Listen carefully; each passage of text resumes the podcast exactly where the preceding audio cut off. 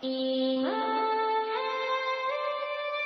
聞けないこと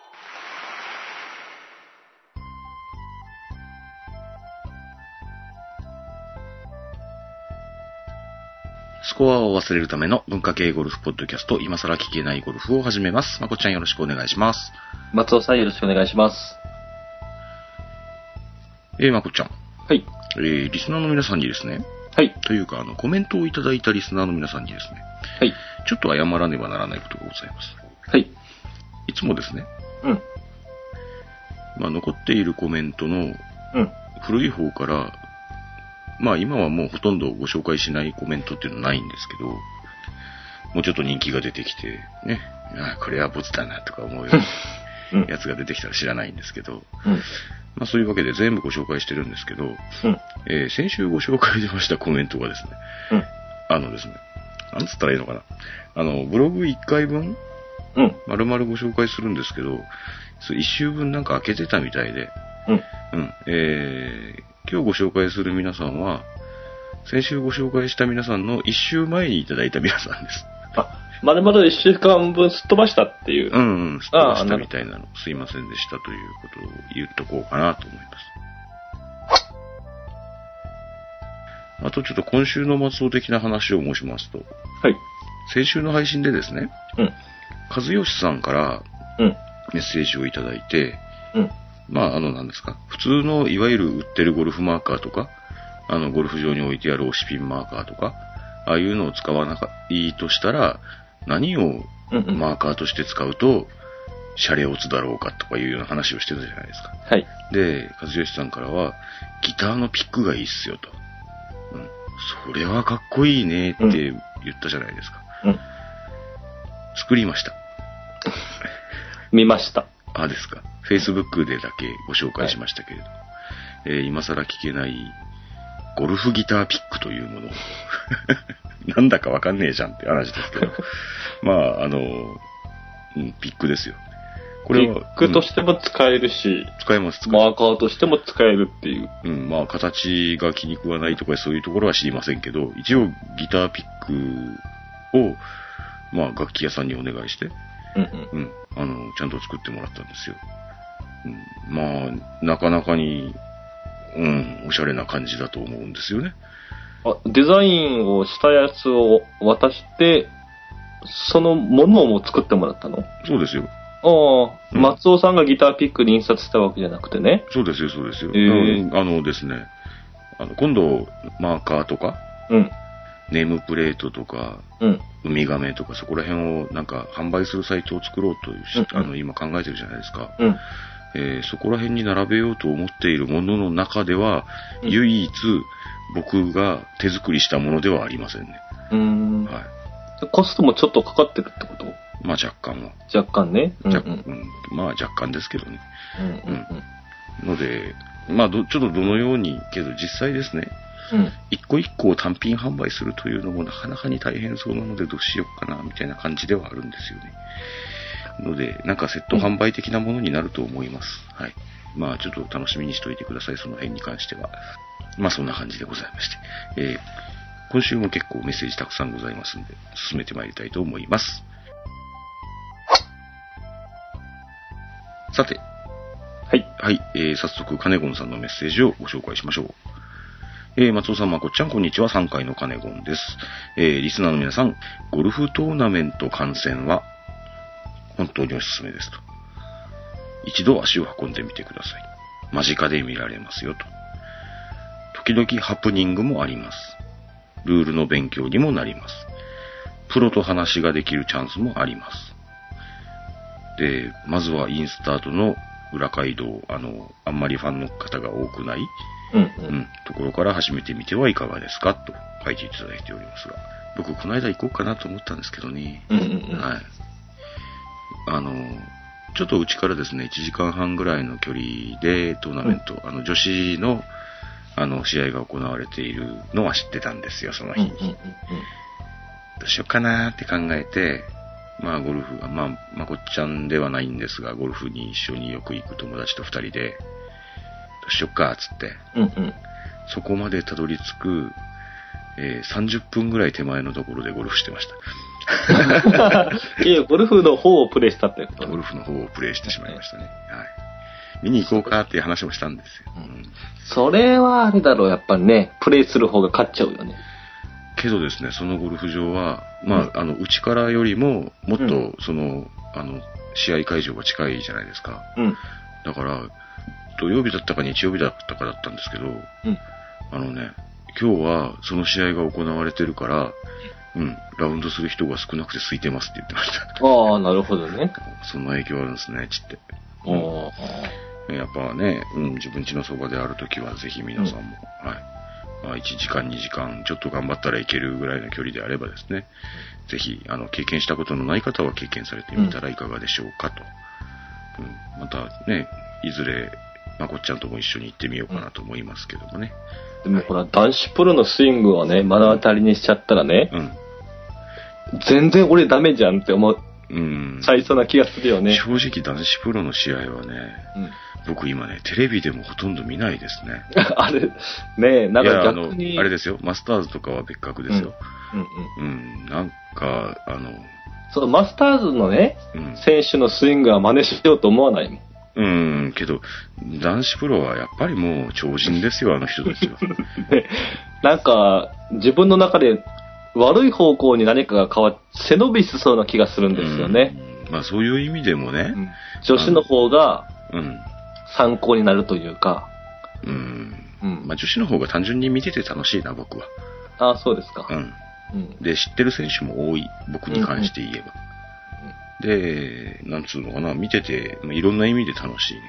どうしても女子の方がめうん取り上げメディアで取り上げられる回数もね、うん。だってフェイ俺のフェイスブックいつも女子プロのあれがいっぱい出てくるもん。ああ、それもある男子かもはね、ほとんど見ないね。ねいろんな意味でなんか男子プロゴルフが盛り上がってないというところもあるかもしれないよね。うん。そうね。うん。まあ女子の方が鼻があるしね、美人多いし。美人多いしね。うんやっぱなんか大スターが2人海外流出してるっていうのはねそねどっちかというか、りょうくんだけでもさ、うん。もし出るよっていう試合があったら、だってやっぱり見たくなるもんな。見たくなるね。うん。いつものね、あの、だからそこら辺どうにか、マスコミの皆さんも、僕も前々からさ、なんか、もう、それこそ、ジャンボ尾崎うん。うん。うんの時代からですよ。まあ、もっと前からかもしれないですけど、僕が知らないだけで。ね。で、ジャンボがこうでした。中島がこうでした。うんうん高校調子が悪くて10位と12位でしたって。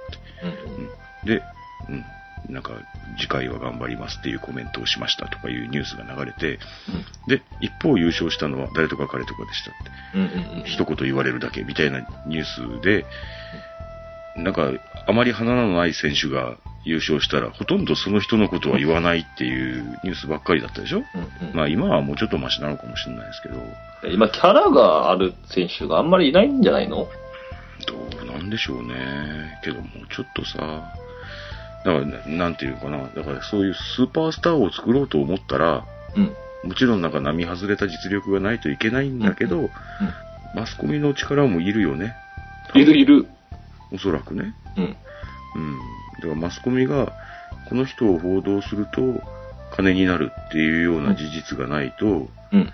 いくらゴルフが上手で、よっぽど無敵ならもう嫌でも報道するだろうけどさ、うん。うん。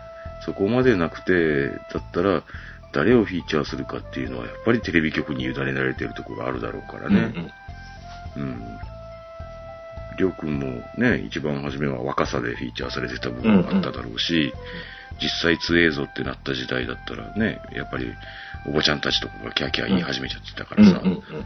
でも報道しないわけにいかねえやっていう話に当然なるだろうし、で、今ちょっと軽く叩き気味になってるじゃない。かわいそうにね。マスコミやりたい放題ですよねそう。ですよね。ねその辺もね、なんかね、もうちょっと、うん、けど男子ゴルフもうちょっと盛り上がってほしいですね。なんとか頑張っていただきたいですね。はい。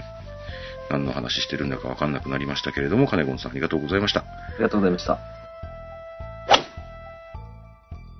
えー、カスティージョさんいただいております。ありがとうございます。ありがとうございます。ご無沙汰です。ご無沙汰です。ご無沙汰です。どんなマーカーを使ってますかという呼びかけで書き込みましたと。えー私は子供が遊んでいたポケモンバトリオというアーケードゲームのパックという コイン状のものを使用しています。この間なんかまこっちゃんが言ってたあれみたいなもんでしょうね。何でしたっけ僕も、うん、よく見ます。仕事柄、あ、そうなんだ。うん、掃除するじゃないうん。ああ、うん車の中とかね。うん、車の下にボロボロ落ちてる。ああ、妖怪なんとか。なんとかとか。えーあ、マーカーにいいじゃんとか思いながら、うーん、あ、そうなんだ。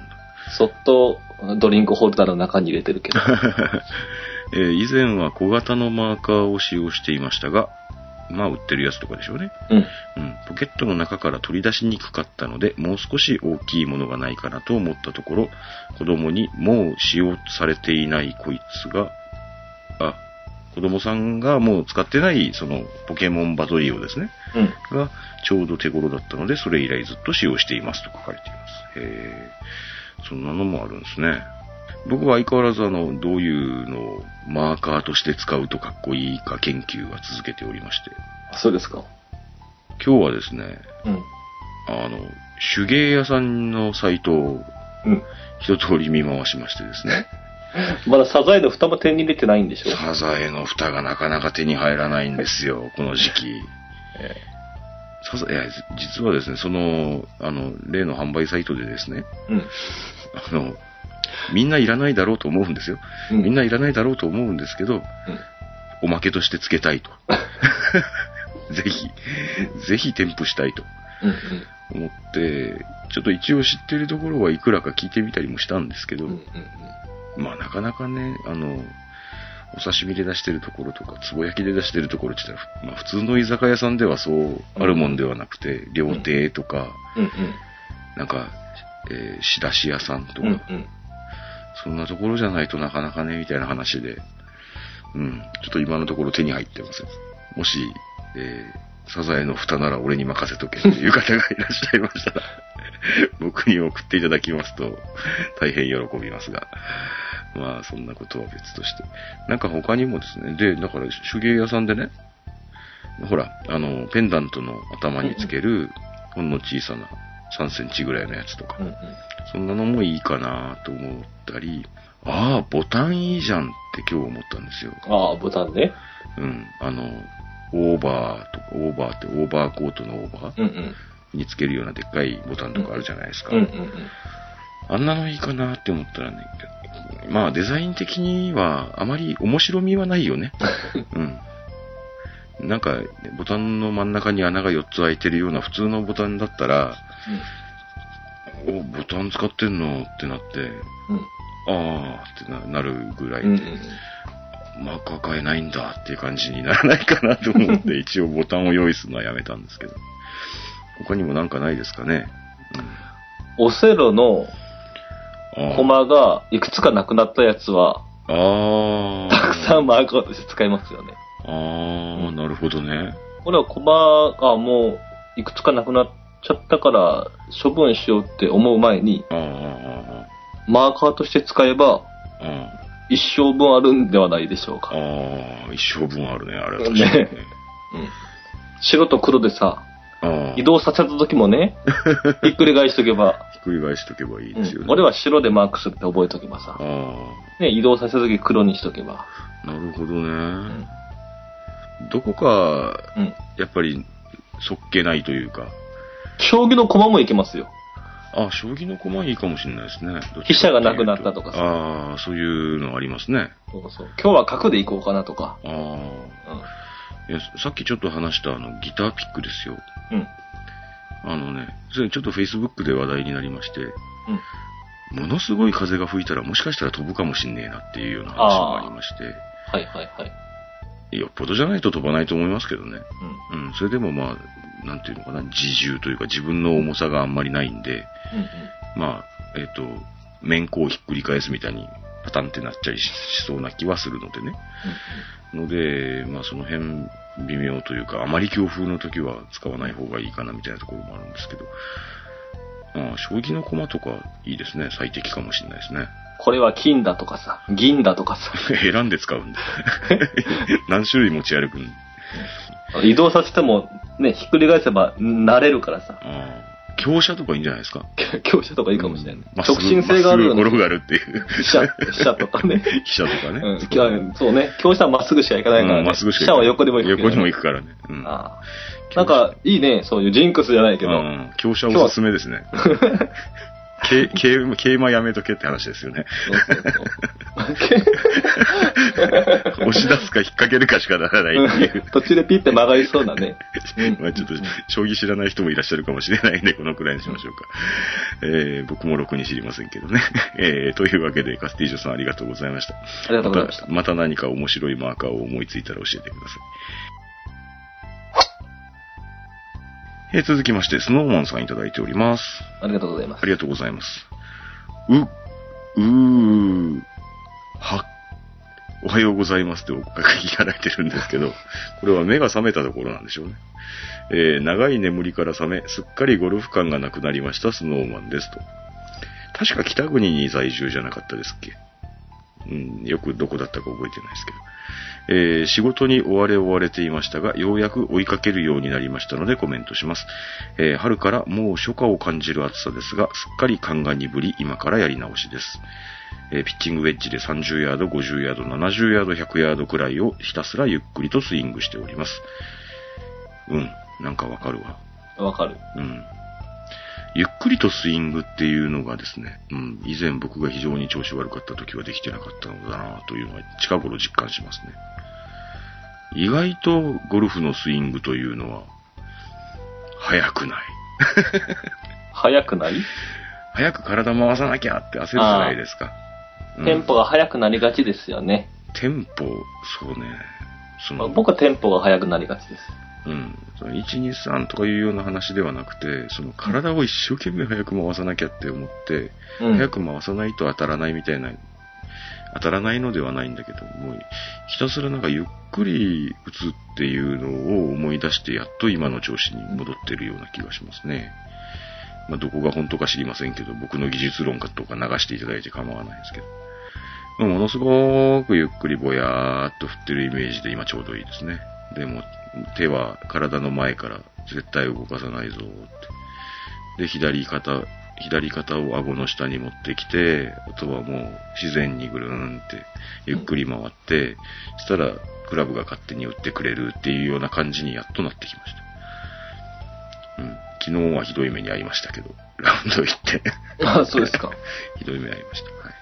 僕も、うん、最近練習の始めは、はい。うん。ゆっくり緩まないように振りますね。ああ、なんかそんなのですよね、大うん、ゆっく。大事り振っても緩んじゃうときはやっぱダメなんだよね。なあうーんゆっくりプラス緩まないっていうのを僕は頭の中に入れとかないと、あうん、ダメです。まあ人それぞれでしょうけー。ど。そうですね。なんか気をつけられることって限られますからね。限られます。もう2個ぐらいまでぐらいしか僕は無理だね。あれもこうしよう、これもこうしよう、あれもこうしようと思ってたら。これ、これ言っていいかなあの、僕、まあちょっと構え方とかもいろいろ変わったんですけど、うん。顔をですね、うん。えーと、飛球線の方向で言うと、顎をね、うん。飛球線後方側にこう傾けて、うん。スイングを始めることにしたんですよ。それはスタートする。違う、もう傾けておいて、あ、傾けといてう。ん、まず傾けておいて、うん。顎を傾けたっていうことは、うんここまで肩が来なきゃいけないって考えるんですよ。うん。ここまでうん顎顎が来うんなきゃういけない。ん。肩が入るっていうか。型を入れないといけい。ないっていうことをまず頭に思い浮かべて、うん。その次に、で、体の前から、まあ、グリップが離れないように、うん体の真正面に常にグリップがある状態で、落ち着いてゆっくり振ろうっていうところまでそれで思い出すんですよ。顎を曲げることああ。で。うん。別に参考にしなくていいですよ、こんなもん。そういうあのー誰が有名な選手がいましたよね。うん。ああ、そうなんですかううんん。なんか名前ついてたよ。へえ。あの、いや、なんでそうし始めたかは忘れちゃったんですけど、その顎をこっちに回す行動が、うんそれを思い出すためのトリガーになってるような感じ。うんああ。だからこれを、顎を回すのも忘れてることもあるんですけどね。顎を回すのも忘れて焦って打ってることも昨日もあったんですけど、うん。そうすると失敗します。だから顎を回して、肩をここまで入れないとダメだよっていうのと、体の真ん前から手を離さないようにゆっくり振ろうねっていうのを思い出すと、うんまあ、成功する確率がきっと高いですね。近頃ね。まあなんかそういう、なんか何かの行動を、何、これをするっていうのを思い出すっていうトリガーにするっていうこともあるんだなという話です。大事だと思います。うん、僕はまあ今までそんなことをしたことはなかったので、へえ、こんなこともあるんだって思いながらやってますね。はい。いや、ひどい 目には遭いましたけど。何回も言いますけど。 えー、それでスノーマンさんはまだ続きがございまして、えー以前はゴルフグローブにこだわりを持ち、あ、おっしゃってましたね。うん。あとは T に凝ってみようとしましたが、叶わずでしたと。うん。えースイングができてくればまた試したいと思いましたと。えー今の私は T そのものをあまり使いませんけどって書いてあるんですけど、えードライバーだけですと。えーしかもハイ T、高い T でしょうね。うん。は使えません。えーそれ以外は全部地面に置いて落ちますと。おう直ドラする時もありますと。皆さんもいかがですかと書かれております。直ドラか。うん。必要を感じません。力技ですねう。ん。いや、してみてもいいですけどね。まあ、当たったら、それなりに、うん、いい効果がある場合はあると思いますけど。けど、そんな、なんか、200ヤード以降はもう、まっすぐ飛んだとしても、それは多分、運だもんな、僕は。うんうん。うんあの。わざわざやんなくていいかな。よっぽど確実に打てる人ならですね、いいんでしょうけどね。直ドラ、まこちゃんした、して、したことありましたっけ直ドラじゃなくて、ゼロ番アイアン持ってましたんで、今、あうーん、ユーティリティみたいな感じですね。方向性的にはどうでした方向性的には、まあ、直ドラよりかは簡単ですよ。ああ。直ドラはやっぱりなんかどっか突っかかる感じしますね。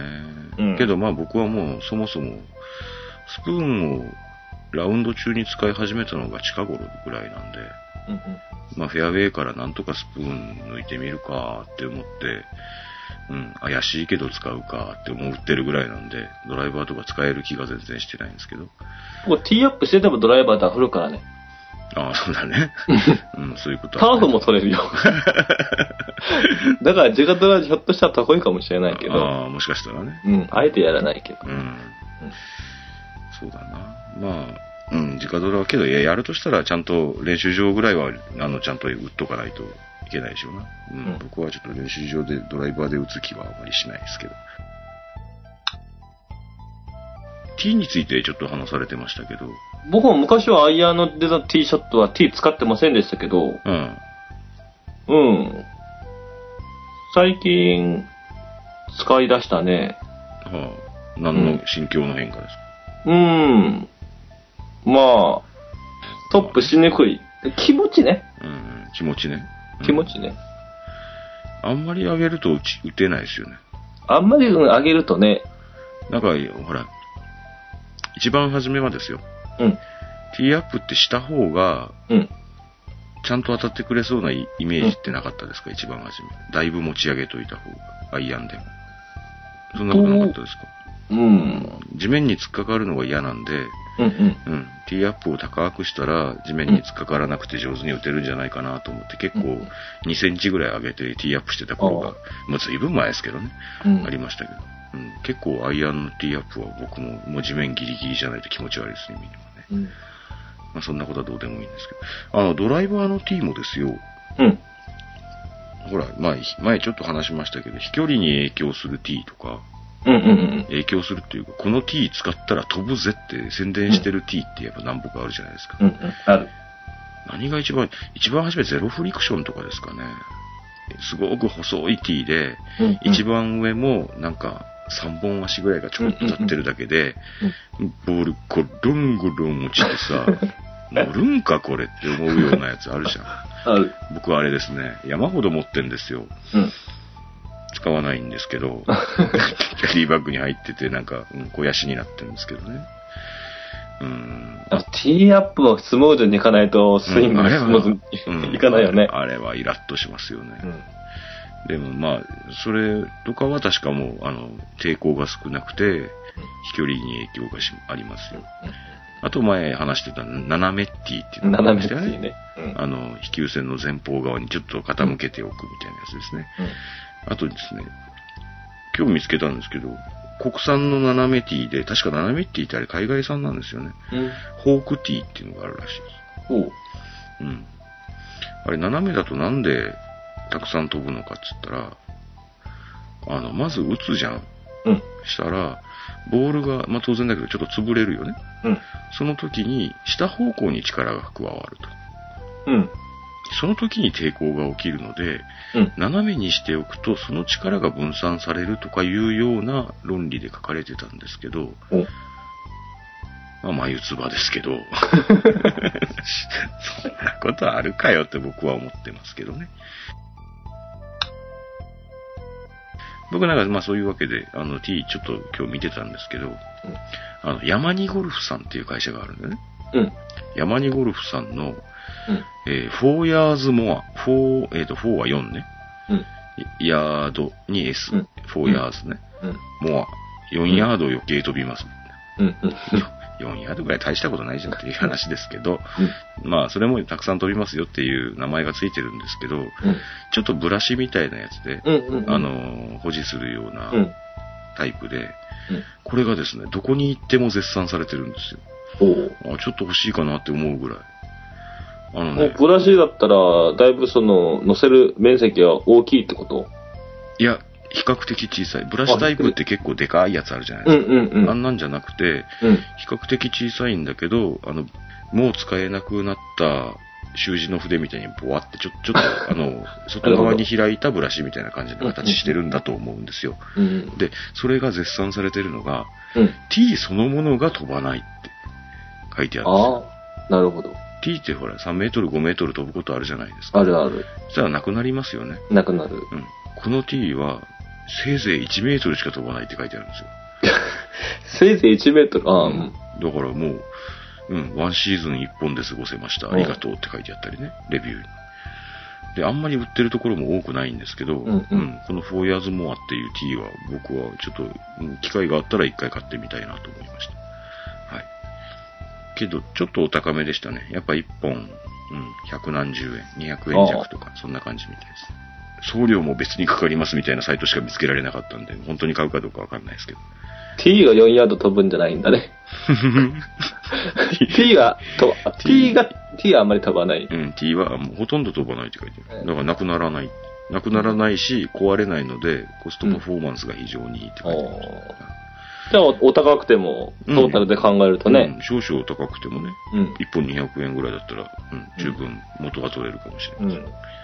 まあそんなわけで T の話もまた、うん、なんかいい T があったら教えてください。はい。スノーマンさんありがとうございました。ありがとうございました。続きまして、常健さんからいただいておりました。ありがとうございます。ありがとうございます。えー、常健さん、あと携帯です。うん あ携帯からいただいたんでしょうね、ああえー、マスターズ見てて思ったこと。 すいすいません、一週間、 あの、お待たせしてしまいましたんで、 ちょっと、ちょっと間が空いておりますけどね。えー、ショートホールのティーグラウンドで、うん誰も目打ちしてない。みんなターフ飛ばしていくのにって書いてます。僕も思いました。マスターズ。ボコボコですよね。ボッコボコそうですね。穴ぼこ開いてそうに見えるのは見えますね。うん。あんま作戦なのかなうーん、わかんないです。あの、スコアがいい人が後から回ってくるじゃない あーなるほど。よーし、こいつここからそこ、たっぷりとターフ取っとってやろうって言 ったら、あ質問のところから打てないんじゃないか、これは、みたいな、あーオーマイか、みたいなね。あ、 なるほどね。うん。うんまあ、そそのういう、理屈はわからないけど、あれは途中で滅しないのかね。フェアウェイも非常に綺麗なフェアウェイが印象的な、ね、あの、オーガスタですけど、まあ、あんなにボコボコだったらさ、滅地してるシーンも見えない気がしたんですよね。滅打したら、逆に邪魔、邪魔じゃないけど、いや、だから多分あの、草履は拾ってきて、元のところに戻してるんだろうなと。まあ、それはね、あの、プレイヤーとキャディーさんはやらなくても、うん周りにスタッフの方いっぱいね、相手捨てるほどいるでしょうから、そういう担当な人もいるかもしれないですし、うん。うんまあ、ちょっとそれははっきりしたこと僕はわかんないですけどね。ははい、まあ、確かに、ショートホールのティーグラウンドは、なんであんなボコボコなのかなとは思いながら見てました。 真実を知っている人は教えてください。 僕と常健さんに。 もう砂とかはかえって邪魔になったりする可能性ってはありますよね。うん。けどターフなんで持ってきて埋めても良さそうなもんですよね。うん。どうなんだろう。一回剥がれたターフっていうのはティーショットに影響したりしますかね。まあその辺も含めてぜひご存知の方は教えてください。続きまして、はい。えープレフォーヤジさんからありがとうございます。いつもあり。がとうございます。えー連日のマスターズテレビ観戦で早起き癖がついたプレフォーヤジです。えーたびたびでございますが、一 週間お待たせしてすみませんでした。松尾さんや私と同類である、シャフト織り動物の松山区プロが活躍し、嬉しく思いました。確かに活躍されましたね。うん、よかったです。えーそのテレビ中継でアナウンサーの言葉におやっと思いました。選手のスコアを11アンダーまでは11アンダーというのに、それより上は12アンダーと日本語読みで言ってましたと。言いますよね。言います。うん。11アンダーでも不自然はないと思います。けど11アンダーが多いかな。また、フェアウェイからの残り距離をピンまで残り何ヤードっていうのに、グリーン上ではホールまで残り何メートルになりますよね。これもうんうんう、んまあ前、あの、取り上げたことがあった気がします。なぜかグリーンに乗るとメートルになるんですよ。うん。うん。日本でのテレビ中継も同じだと思いますが、日本人向けにわかりやすい表現で非常に助かります。それは確かにですね。うんしかし面白いんですね、というようなことです。あの、フェアウェイからとですね、グリーン上で借款法が変わるのは、うん。借款法って違うかなというか、単単位の、えっ、と、ヤ単ー位ド、ヤードフィートからうんうんうん突然メートルになるっていうのは、あれはおそらく、あの、アメリカとかでは、うん、の残り80ヤードがベタピンでしたって、残り何フィートですって言ってますよね、多分ね。うん。うん。あっちの人たちは、ヤードとフィートがちゃんと換算できて、我々日本の人たちは、ヤードはなんとなく1メートルぐらいだよなって思ってるんですけど、1メートル弱ですよね。90センチぐらい。うん。で、フィートって言われると突然わかんなくなりますもんね。馴染みがないからね。馴染みがないからね。うんざっくり何センチぐらいざっくり30センチぐらいでしたっけうんうん。うん。僕も馴染みがないし、覚える必要もないんで知らないですけど。そんなもんだったと思います。フィートって確か足ですよね。足というか、うん。うん。ううんん。だから足のサイズプラスいくらぐらいなのかなって思ってたんですけど、足をポコポコポコって置いて測ってた名残なんでしょ多分。おう違うんですかねいやいや、僕知らないですそうよいう。のもそういうのもわからないね。ヤードは多分今、今も1ヤード歩いて測りますけど、あれ、歩数ですよね。うん。うん。歩数で、あの、余分なところを足の大大きさで一歩一歩測ってたんじゃないのかな。違うのかな。うんまあ、その辺も間違ってたらすいませんけど。そんなイメージで見てますけど、フィートは計算するのが大変なんですよ。だから感覚的にもうパッとわかんないんで。うん。けどピンまで残り12メートルぐらいですねって言われたら、ああ、12メートルだよなってわかる からな。あれをわざわざフィートで言われるのは困ると。うん。ね。まあ、まこっちゃんもご存知の通りというか、以前この番組でも話しましたけど、ゴルフ、日本のゴルフ界も一時期メートル法になったことがあったそうで、うん。ううん。ん。あれ 覚えてませんうん。あの、今は当たり前にゴルフ場に行ったら残り何ヤードって書いてありますけど、うんあれがメートルになっていた時代が、もう僕、へええーあ知りませんでした。前番組でもちょっといじったことありましたけど、あ、そうでしたっうけん、そんなになんかあの大きく取り扱ったことはなかったですけどね、戦後戦後もちろん戦後、もちろん戦後。僕、生まれてますよ。あ、そうですうか。ん、生まれてます、生まれてます。生まれてますけど、まだゴルフは始めてないぐらい。誰がそういうことを言い出したんでしょうね。やっぱり、うん、グリーンに乗ったら突然メートル法になるのおかしいって思った人がいたんじゃないですかえうん。まあ、そんな感じでね、うんいろいろ面白い、なんか、うん、慣例というか残ってますよね、そういう意味ではね。11アンダーの話もさ、えうん。あの、例えばベスト10とか言うじゃないですか。うん。ベスト 10? まあ、あの、例えばトーナメントとかで、うん。あの誠高校が、うん。うん、ベスト8に残りました。うん。うん。うん。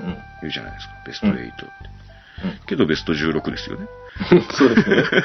これ単純に言いやすいからじゃない ですか、ね。わかんないですけど。僕前々からですね、ああ、不自然だなと思ってるのが、うん。僕ちょっとだけボーリングする人なんですよ。うんうん。あんまり上手じゃないんですけどね。うんまあ一応自分のボール持ってる程度にはボーリングをするんですけど、あの、わあの、ワンフレ、ツーフレ、スリーフレっては言わないんですよね。あ、ワンフレって、フレームのことね。うん。うんうん。ワンフレーム、ツーフレーム、スリーフレームって言わないんですけど、うん。 1フレ、2フレ、3フレ、4フレ、5フレ、6フレって言っていって、一番最後だけ10フレなんですよ。あうあん。こういうのもやっぱり言いやすいからですよね。十、十フレって、 10フレって言いにくいじゃないですか。いいけどなんか息ばっかり出ていく 感じ が。ってなるじゃないですか。わかるわかる。なので、うん、点触れだけ点触れなんですけど。まあ、そんなのと多分仲間なんでしょうけどね。えー、ああ、そっか。ああ、まだ先がありました。ごめんなさい。えーそのような単位とかの異なる表現が他にもないか考えてみると、えークラブの長さはインチですね。うんまあ、うん45インチとか、うん。うん、ああの人47インチ持ってんだってとかいうような話しますね。うえん。ーしかし、クラブシャフトの重さはグラムですよねって。あ、そうですよね。うんなるほどね。 そうですよね。えー、インチだと、重さは何だったっけポンド温度とかじゃないのとか。うん、そんなんですか。えー、確かカメラは今でもインチネジを使用していると思いますが、焦点距離やフィルムのサイズはミリで言いますよね、と。和洋折衷の日本、好きな国ですって書いてあります。カメラのネジのは、ちょっと僕わかんないですね。 焦点距離は確かにミリですよね。うん。インチネジとミリネジってコンピューターの中がね、うん。インチネジとミリミリネジがものすごく入り混じってるの知ってますその、こパソコンってことですかパソコン、パソコン。パソコンを組み立てたり分解したりするときって、うんうんうんネジってもうほとんど2種類しかいらないんですよ。うんうんで、ちっちゃいネジがミリネジって言って、うんうんでっかいネジがインチネジって言うんですけど、うん。えーなんであれ統一できないんですかね。 うん、いい加減にしてくれと思いながら、まあ、けけど一応、別に困りはしないんですけど、多分困らないから、うん、統一しないんでしょうね。 また、追伸をいただいておりまして、あ、追伸。今の時期、フェアウェイでのエアリングのくぼみにボールが入るとショット時に気になりませんか私は気になります。あるゴルフ場ではローカルルールでプレースできるそうですが、皆さんのところは救済ありますかといただいております。フェアウェイのエアリングって、あまり意識したこと僕ないですよ。僕あんまり見たことないですよね。あれ、エアリングっていうんですかね。あの、グリーンのエアレーションのことですよね。あうの、んうんうん、穴がポコポコうん開うけんうたんうり。ん、なんか、えー、どのくらいの大きさですかね、1、2センチぐらいの穴を、まあ、規則正しくボコボコボコボコって開けてあって、で、その上に砂をきれいに巻いて、邪魔になるものを全部取り除きましたと。まあ、砂が詰まっている穴がいっぱいできてますよっていう状態のグリーンは皆さん経験あると思うんですけどね。あれ、エアレーションって言うと思ってましたけど、フェブレフボヤジさんはエアリングって書かれてますね。で、でフェアウェイっていう、フェアウェイもあれやるんですかね。あの、なんか近いのは見たことあります。ただ、その時は、フェアウェイは僕の経験上、修理地になってました。おー非常にでっかい修理地で、で、なんか穴をぐわーって開けて、土がボコボコになってるような状態で、うんもうそこに打ち込んだらもうボールは返ってこないみたいな状態になってたので、非常に、えはい、プレッシャーが強くて、そっちの逆に OB 打ちましたけどね。まあ、その程度のゴルフでございますよ。ええ。いや、どうなんでしょう。そのフェアウェイのエアリングっていうのが、まあ、ローカルルールでプレースできますよって。おそらくだからグリーンのエそのエアレーションと同じような状態なんですかね。うん。で、くぼみがあると。ローカルルールでプレースできるところがあるそうですが、皆さんのところありますかというようなメッセージをいただいておりますので、ご存知の方はよかよければメッセージでお答えいただけると嬉しいです。そもそもあまり、フェアウェイに行かないからね。横の方を進んでますからね、我々、ね。そうですよ。よね。不思議とね、あんなにフェアウェイ広いのにさ。そうですよね。うん。あんまり俺フェアウェイから打った経験がない。 そうですよね。うんいやーフェアウェイから次のゴルフは、なんとかゴルフができるように頑張りましょうか ね。なんていいライダーって思ったことはあんまりないもんな。確かにそうですね。うん。僕、どちらかというと近頃ですね。うん。悪いライの練習場が欲しいんですけど。ないですかね、どっかね。僕も一緒ですよ。あのね、極端な打ち下ろしを練習する練習場とかさ、うん。あっていいんじゃないあれ。うん、確かに思う。難しいもん、あれ。